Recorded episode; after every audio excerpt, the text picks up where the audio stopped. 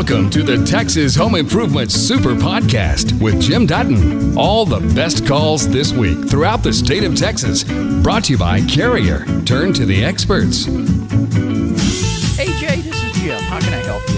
Hey, how's it going? Um, I just recarpeted the bedroom. I got two thresholds, and I'm not sure how to handle them. I've, I've seen several different uh, ways of handling it, but I've got one going to a threshold that's transferring to tile, and then the other one is going to the laminate plank. Okay. And so Well- I'm just looking for the best way to to finish that that carpeted edge.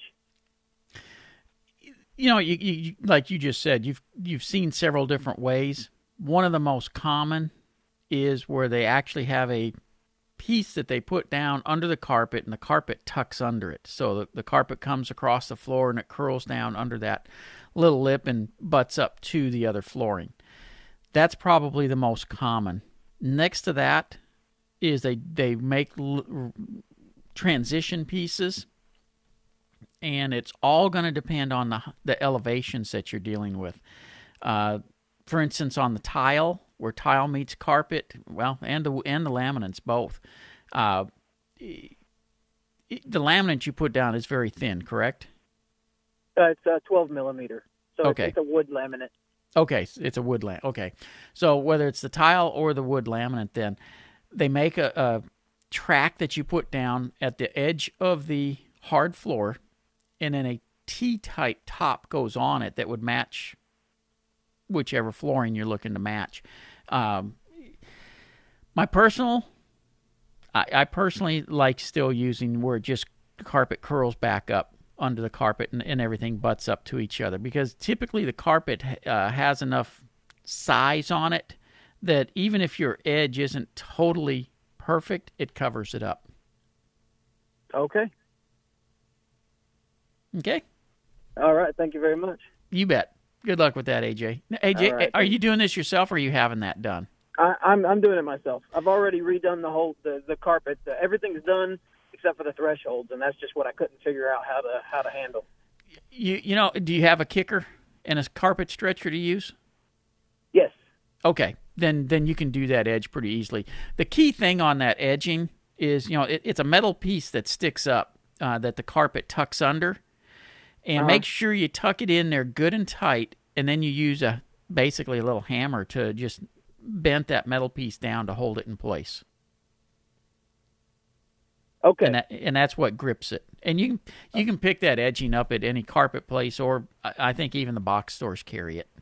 okay. Now I've been told that you could use uh, like a standard tack strip, but I've always been afraid that with nothing on top of it, that the tacks would would kind of poke through right there on that threshold. They they on don't. really. No, yo, you'll you'll be Okay. fine if you put a tack strip across. Okay. All right. Take care. All right. Thanks.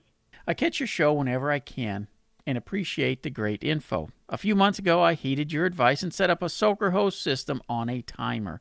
It is set for 10 minutes in the morning and 10 minutes in the evening, as you suggested. Money well spent. Trying to do it manually was pretty much hit and miss. Anyway, when should I plan on shutting it down for the winter? We live in North Texas. You don't. You run it year round. In the summer months, you will never keep up with the drought. And if you turn it on once, you know, it started drying out, you're trying to play catch up forever. So you run it year round because in the winter months, you're prepping the soils for next summer. And what that does is it minimizes that roller coaster, that up and down. So once you get the timers going and stuff, just keep it going. Key thing is, you know, if we get into a really wet period, yeah, you can go shut it off for a, a little while, but make sure you turn it back on as soon as the weather starts clearing. Linda, how are you today? questions. I'm getting ready to paint a couple of houses, and I wanted to know. Um, I don't want to repaint anytime soon. I wanted to see if, like Coronado by Benjamin Moore, or if there's a better type of paint that stands up to our heat down here. Well, you know, a, a, a lot has to do with what you spend on the paint and color of the paint. Um, and I say what you spend on it because if you get the really cheap paints, there's a lot of clay mixed in with the paint, and that washes off, and the paint just doesn't stand out. You know, it doesn't last that way. You're looking at spending when you're getting a good quality paint that's going to give you, you know, a nice 10 year or more paint job. You're going to be up in the $35 bracket per gallon. And Okay, one of these was 50. yeah, yeah, it, it- it- Okay. perfect. So you're you're getting up into the better paints. Uh, you know the brands. It used to make a huge difference, and, and it still does in some case. i personally still stick with the name brands, and and you named one of them off there, but uh, you know Benjamin Moore, uh, Kelly Moore, uh, Sherwin Williams. Uh, had we've had very very good luck with. Uh, oh my goodness, I had it before I started listing all the names. Uh, Lowe's carries it now as well. Um, Glidden? No. No. I don't know. Yeah, Glidden's another good good one that you can use, but uh, you know, really all the name brand paints, uh, we've really they they've just upgraded all of them because what happened was several years ago when they had to do away with lead and all that stuff in the paints, all the paints really got bad. And they've d- done all the research, rebuilt the paints and stuff, and, and they're all doing pretty good again.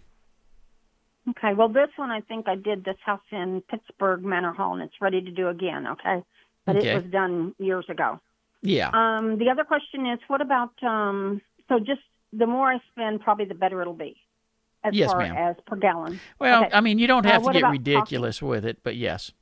Okay, On caulking, stick with your 35 or 50 year caulkings. Uh, okay. use Somebody like recommended Big Stretch. I don't that's know. a I have not that heard is of a it, but great. It's hard to find it though, but that is Oh, one of order it. the yeah that is one of the best caulkings you'll you'll find. And the the advantage to the higher ends that way, one if you put in a 10 year caulk on your windows outside, two or three years from now you're going to be redoing it. Uh, if you use a 35 or a 50 year, you're typically going to get 10 or 15 years out of it. Pretty much like your paint job. Big stretch. If you've got any places where you get a little bit of movement, which we all do here in Texas, uh, it actually is able to stretch out and shrink back as things move a little bit. One of the best uh, caulkings there are out there. okay. And if I go ahead and paint my front door, um, I need like a low VOC, or what do I need to um make sure that that door stays nice? Is it direct sunlight front all the time? No, this one isn't. This was a north one actually. Okay. If it's not getting a, a lot of direct sun and stuff, you can paint it pretty much just like the, the rest of the house, the rest of the trim and stuff on the house, and you'll be just fine. It's the, it's the Okay. direct sun on those doors that really tear them up. Okay, well that's those are my questions. Thank you. You bet. And, you know, with so many different paints and colors, uh, and I didn't get into the color portion of it, the darker the color, the quicker it's going to fade. So if you stick with lighter colors, it'll stay looking like a new paint job much longer than if you go with one of the, you know, like a deep red or or uh, browns and and things like that. And I think that's one of the reasons that color changes have really happened over time to where we're going with a lot of, of lighter colors. Just just my two cents on it. Just a reminder it's a huge help if you subscribe to, rate, and review the podcast. It helps people find us. There are several different ways of trying to keep floodwaters out. Obviously, one of them is to raise the structures up out of floodwaters, which is what I do. And that is a foolproof way. You get the house up above where the floodwaters are going to be, you're obviously not going to get water in the house. But let's be realistic here, it's expensive. And I make no bones about that because it is extremely labor intensive and that that means expensive. Now, there's several other systems. We talked about the one where it can come up out of the ground and you got plastic around the house that floats and keeps the water from going up against the house. Is that going to that'll that'll work fine for lower amounts of flood water. Uh, the system I was talking about is a company called Flood Safe USA. And I've talked with these people a couple of times. I, I met them at a home show. And it, it is a viable system. Now, here's the thing with any system that's not raising the house out of floodwaters, and, and the flood safe people, they, they were actually the ones who pointed this out to me. The structure of the house is only meant to withstand so much pressure. And so basically, after you get up two feet or so, you'll start putting so much water pressure against the walls, they can fail. So you're not going to find a system. If you're getting three, four, five feet of water in the house, there's not a system you're going to put around the house to keep that much water out. The walls themselves can't handle that structural load.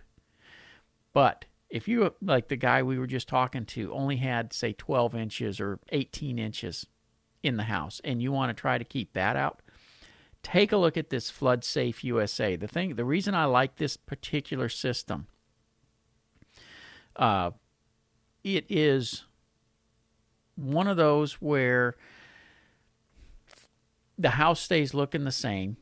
You're not having a whole bunch of stuff that you got to do if the floodwaters start coming up. Uh, so it's not. Is, is it going to be foolproof? Uh, who knows? You, you you probably still may get a little bit here and there, but you're protecting the majority of your house. So, uh, it, it is something I would take a look at. In fact, uh, Josh, is that somebody I can go to? Okay, I'm gonna. We had somebody who just called in. Tasha. Yes, sir. Okay, who are you with? This is Tasha Nielsen. I'm actually the CEO of Floodframe. Okay. I believe you've had a couple of questions about our products. Well, not not your product in particular, but probably you in the, in general in those type of systems. Now, uh, okay. So, what what how is it you guys do it?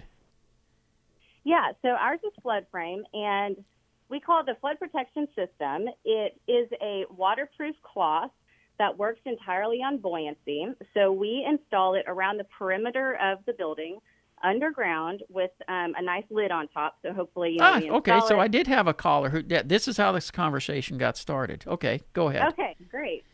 Yeah. So um, that's our product. Um, we are installing one in Katy right now. It's almost done, and we're going to have a grand opening for it. So we'd love for people to come by and see it. But the beauty of it is, it was actually invented in Europe and has been used throughout Europe. So all of the, you know, testing and training on it has already been done, and we're taking this genius technology and just bringing it to Texas. Okay. But the way it works is on buoyancy.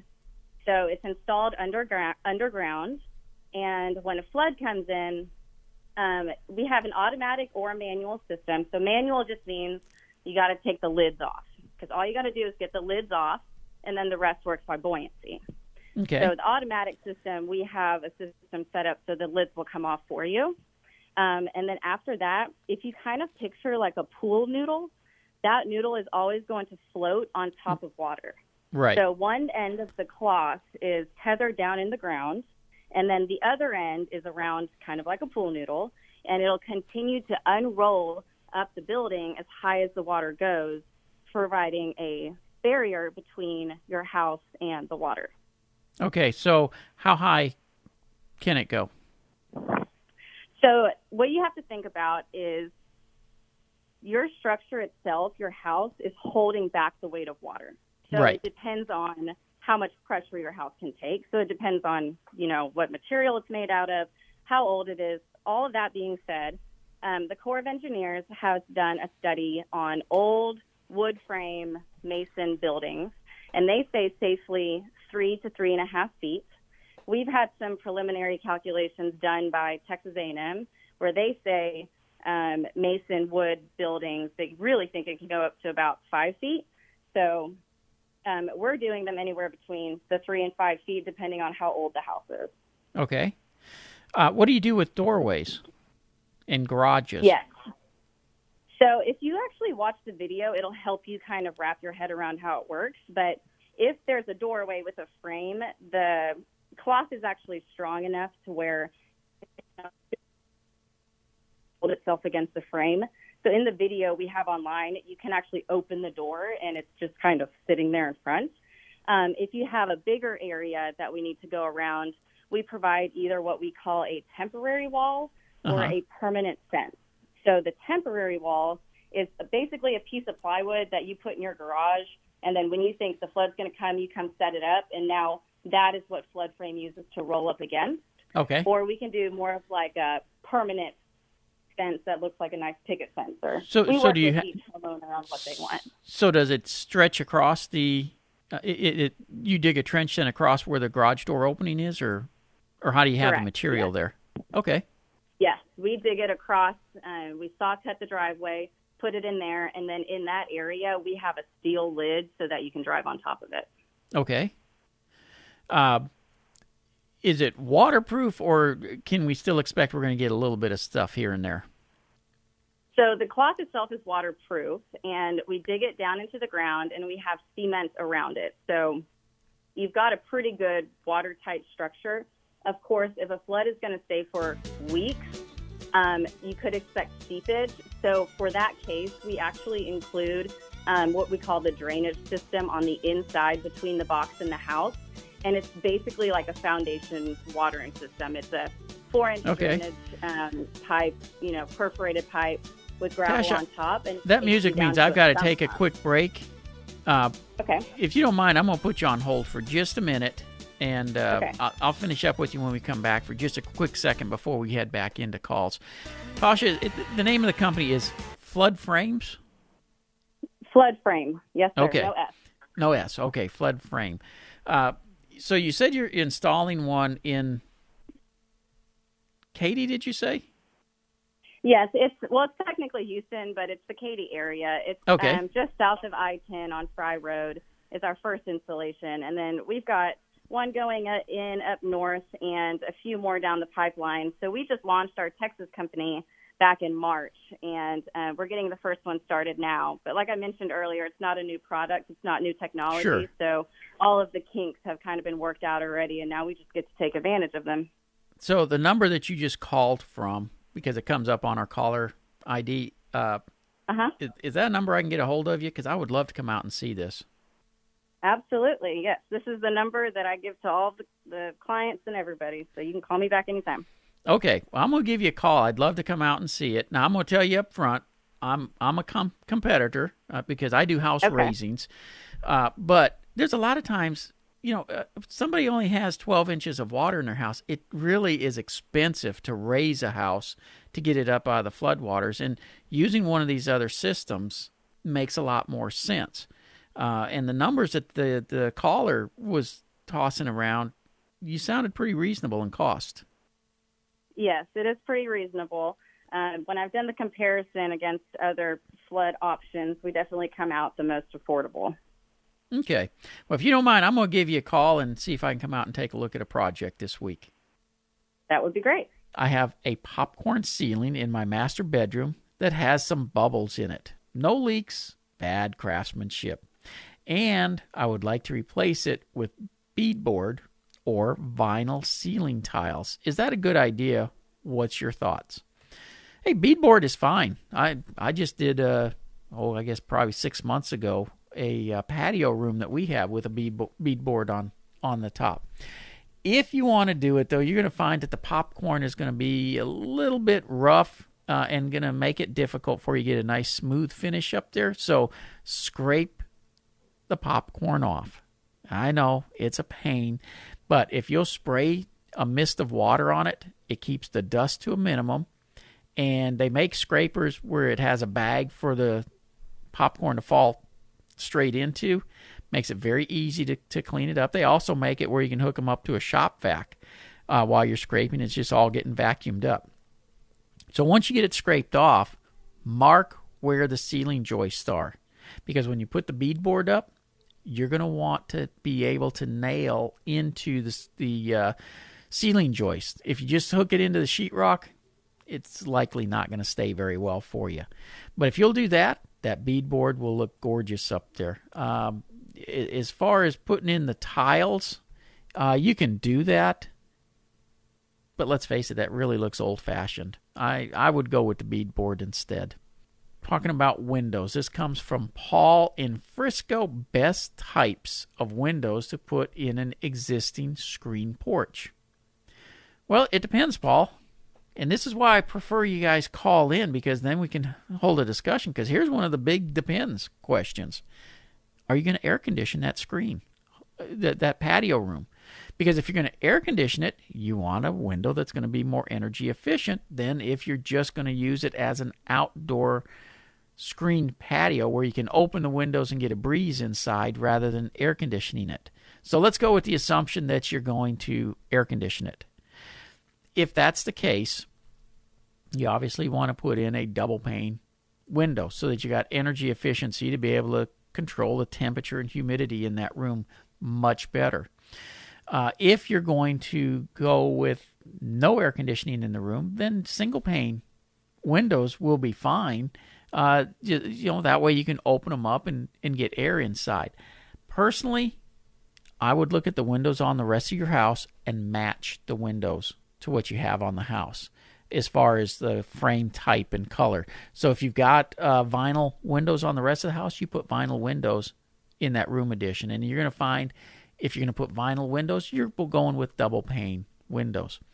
You'll also find if you go with the double pane window, even if you don't air condition it, you can open windows from the house and the doors that go into that room, and it'll keep it fairly comfortable on the times that you do want to sit out there. So it, it doesn't really limit you that you can't sit out there. The only reason I say, you know, if you're not going to air condition it and stuff to go with the single pane windows, it is far less expensive to put in than a double pane replacement window.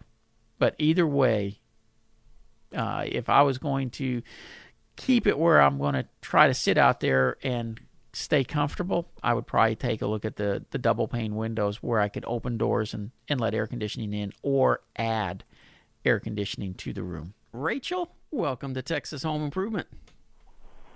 Thank you, Jim. I have a question. Uh, we bought the house. It's six years old, but the previous owners they planted a um, couple of magnolia trees in the front doors. It's very close to the front door, very close to the walls, uh-huh. and uh-huh. in the back, they uh, we have a pool, and they planted pine trees. And I wonder if these trees are supposed to be this close to the house. Does it make any problems in the future for the foundation? Yes. It does. How close to the to the house are these uh, magnolias? Magnolia very close, like like it's touching the wall of the front door. Oh, take them out. Yeah. They they, need, they okay. yeah they need they need to go away, uh, because when a tree is that close, not only uh-huh. can it draw moisture out of the soil and cause settlement, but as that tree grows, if it's right on top of that concrete, it can uh-huh. actually the root system start lifting the foundation up as well. Oh, okay. And what about that pine tree spot in the backyard, like close to the pool? Does this will affect the pool in the future too? Uh, probably not, because typically a swimming pool is deep enough in the ground uh-huh. that that the roots won't be a problem for it. Now the pool deck and things like that, yes, uh, and those pine needles falling into the pool. Let me tell you, you're gonna you're gonna play pure heck keeping the acid level right in that swimming pool with a pine tree on top of it. Right, right. Yeah, so it's better to take them both sides. Probably so. Okay. All right. So thank you. I appreciate your help. Jeff. You're welcome. Take care. Gloria, how are you today? I'm doing wonderful. I don't want you to think that. Well, I'm embarrassed to ask, but I'm serious. Okay. Um. Then I won't tease dry, you. My dryer, I can't see where the lint is going out or any puffs of smoke or anything. Okay. So what what do I do? What where do I look? Okay. Uh, is your dryer in the middle of the house or on an outside wall or what? On an outside wall. So if it's on the outside wall, it should have just a vent that goes straight out the back. Uh huh. And if you go outside, you should see this little plate that's about six inches by six inches and has uh-huh. a little angle to it so that when rain hits it, it, it sheds the rainwater. Okay. And then All behind right. the dryer is going to be a flex hose so that you can pull the dryer out. yeah, I know. I've seen the hose. Yeah, and so yeah, that that's that's going to be it. It's just going straight out that wall. Okay, so do I clean out the lint that might be in that silver little pipe. Yes, ma'am. I need to pull it out. Yes, pull it out and, and clean that out. And realistically, those things should be cleaned out about once a year. Oh my God. How, how many years has it been, Gloria? I, I've been look. I've been looking at the wall. I look at the wall, and then I go outside. I say, I wonder where is all that stuff going. and so I got a chance to call you today, and I thank you so much. No, I can't tell. I cannot tell you because I knew it was going out, but I didn't know where. Yeah. Okay, so I need to clean that out. Yep. Now I, I Oh, will tell you, being be it's able- being it's such a short run, it's not as critical on a short one like that as it is when they go up into the attic and then out. Those pipes uh-huh. need to be definitely cleaned once a year because that buildup can become dangerous there. But yours is such a short run that it probably doesn't have hardly anything in it.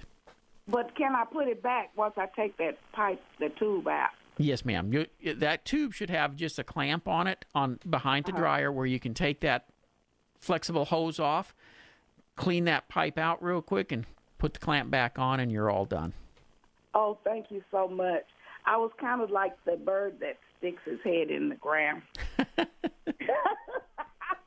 but I knew I needed to do something.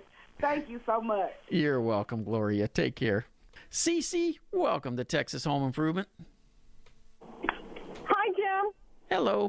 I have a question for you. I have an appointment to have an AC guy come out and look at my AC on tomorrow.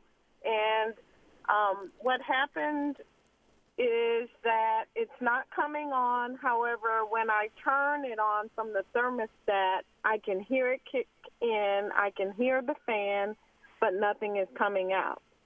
And recently, I had a uh, hot water heater Uh huh. uh, issue where the compression tank went out and the guy came to fix it and I think he turned all of the power to the house off. I assumed that he had to do that t- before he could work on it. And I, I assumed he turned everything back on because everything is working, but the air, the AC is not working now. So I don't know if it's related. Is that is did it did it quit when he worked on the water heater? Well, we didn't notice that the AC stopped working until the next day. Okay. So, I, I mean, the timing is just too much of a coincidence. But the other thing is that we've never had the air ducts cleaned, so we don't know if it's the air duct. No, it's not. It's not. It's not going to be the air ducts. But uh, here's what. Here's the things I would tell you. Let's do first. Okay. Go through and shut all the breakers off and turn them back on. Okay. Then up in the attic, where the or I'm assuming your is your unit up in the attic. No, it's outside. Well, you got an outside unit, but uh, there's also going to be the blower either in a closet or up in the attic.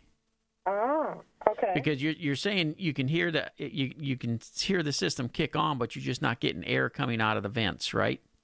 yes. Okay, that's going to be the blower unit. Is the outside unit coming on when you when you hear it click on? You know, we haven't gone out there to listen to see if you could hear anything. Yeah, you just, The, the fact that you're hearing something kind of tells me that you're probably hearing the outside unit come on. Uh, the coils are activating in the attic and everything, but you're not getting a fan blowing the air. And if you go up and look at the unit in the attic, and I'm again I'm making the assumption it's in the attic, not in a closet. Uh, but there's there's going to be a light switch near Okay. that near that unit that turns the power on and off to that unit in the attic okay. And it's very possible that he bumped it or something because is the water heater in the attic or is it in the garage? Garage. uh, well then he probably didn't hit anything on that unit. So check with the breakers in the breaker panel shut all of them off turn them all back on one at a time. And the reason i'm having you do that sometimes a breaker will trip and it looks like it's on still but it's got to be shut off completely and turned back on before it actually is engaged and on Okay, we, we can think of that. Okay. You've just heard the best calls and questions from Texas Home Improvement. For more information about our show, go to thipro.com.